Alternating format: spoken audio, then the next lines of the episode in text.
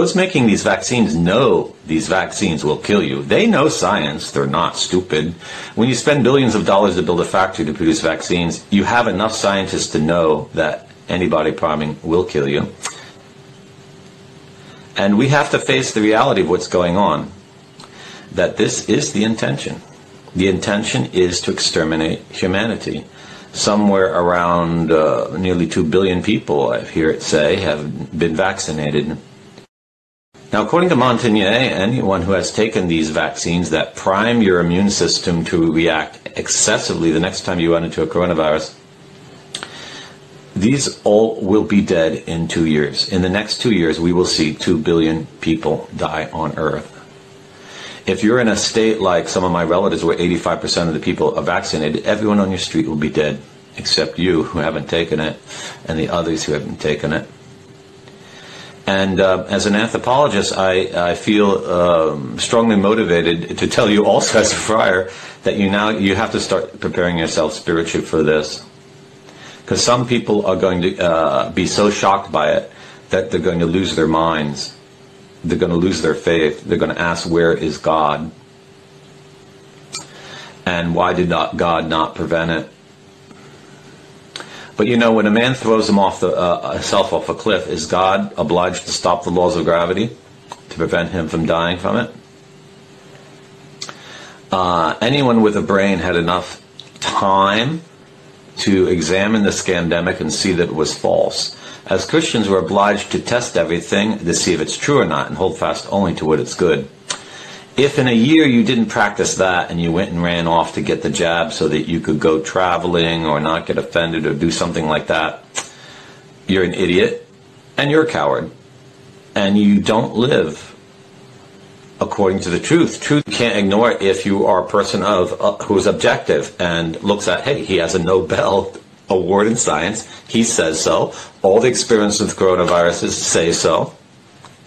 And therefore, the conclusion seems almost certain. And we are living now in like the summer of 1914 before the First World War broke out. No one had an idea that in the next um, three, four years, 20 million people would be killed in Europe because of a war.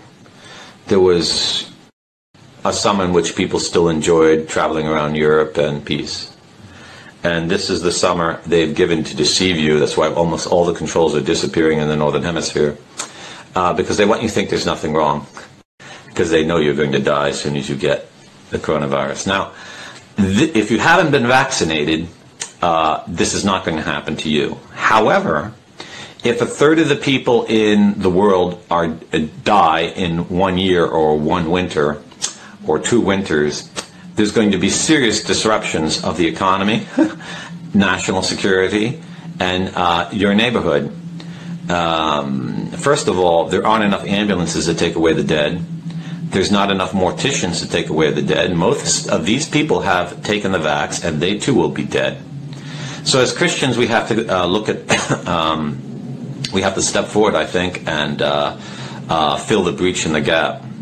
Uh, you should, uh, I recommend everyone to buy a hazmat suit because you, it is highly likely that you will be asked to help carry the dead to the grave.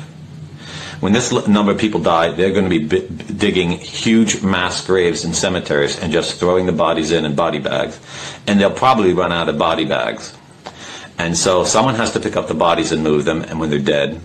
And um, that can be a cause of infection because bodies corrupt, they rot, and all kinds of things get on them. And um, as Christians, this is a duty we have. Burying the dead is a work of mercy, even if the person was damned. Okay, and um, uh, let's hope and pray now that the people, as they get sick, start repenting of what they did, so at least they die in the state of grace. And we need to be near and close and friendly to our relatives who have taken the vax. So, in the last hours, they know they have someone there to tell them the truth and save their soul. But we have to um, take issue that uh, what the best scientists say is most likely going to happen. Uh, John the Apostle has warned us about it. And um, now that uh, humanity has been deceived and followed the false teachings of the globalists, they're going to suffer the penalty of it. And um, this is going to be a very terrible age. It's going to be the darkest age of humanity. uh, in our entire history. It's going to be uh, a, a, tremendous uh, catastrophe that um, a lot of people will not have uh, the strength of character to sustain. Let us remain calm. Let us continue to say our rosary every day. Let us pray to God and um, let us practice the um, detachment from judging people because they're sick. Okay, so what I mean by judging the person is you show mercy to a person even if he's a sinner. Okay. And if a person's dying, you show pity on them. Now, if these people start dying and start saying we are the fault and become violent, then we must flee where we are so we don't get killed. And we're not obliged to help people dying who are hostile to us and might hurt, harm, or um, do um, physical violence upon us. Uh, let's hope that's not comes, but um, if you want to get an idea of what kind of chaos breaks out when this many people drop dead, I highly recommend reading um, Tuchman's um, uh, um, uh, work on the on the Black Death. I think she called it um, a, mirror of history or something like that. The 13th century. Mirror, uh, she wrote a book on it. Tuchman. And I read that uh, years ago. As an anthropologist, I'm very interested. I've always been interested in what happens in society when mass plagues break out. And um, don't be scandalized that uh, priests run away from churches and won't bring the last sacraments, that people betray their most loved ones and run off and won't care for them in the last hours. Uh, the people who die having taken the vax are not dying of a plague that is contagious to you. If you have not been vaccinated, they won't have a disease that can infect you. But as their um, health breaks down, it is possible some of them might get other diseases, but it, it, that's not what happened. They're going to die from an excessive immunitarian, immunity, immunity reaction, and so it's not a black death, and you cannot catch it. So don't freak out. Remain calm. Uh, that if if five people in your household have been vaxxed and not you, they may all die, but the fact that they die, what they die of is they're dying of a virus that your body's already ident- identified, resisted, and has immunity to. So, um, um, what else can we do for these people? There are some therapies that can stay the uh, reaction and I mean, so they don't have such a, strong reaction. But those medicines are going to run out quickly, so find out what they are and leave some show notes. I, I don't have the information, but you comment on this video and leave the notes which those medicines are. Uh, it's not clear whether these people have to take these for the rest of their life. Probably will, because if they don't, any winter they get a coronavirus, they're going to drop dead again. Um, the people who have taken the vaccine have already probably suffered from heart inflammation, even if they don't know it. So their hearts are weaker. So a lot of them will die of heart attacks, and um, a lot of them will die in despair because a lot of these people are so proud they won't admit that they did it. And when the deaths start happening and it becomes undeniable that it's the people vaccinated who are dying, these people are going to get really angry and, um, they're going to start, uh, I think, riots in big cities, and we might see the fall of governments because they're going to kill these politicians and journalists and doctors who did this to them before they drop dead themselves. So we might be seeing a lot of mayhem, a lot of civil disorder.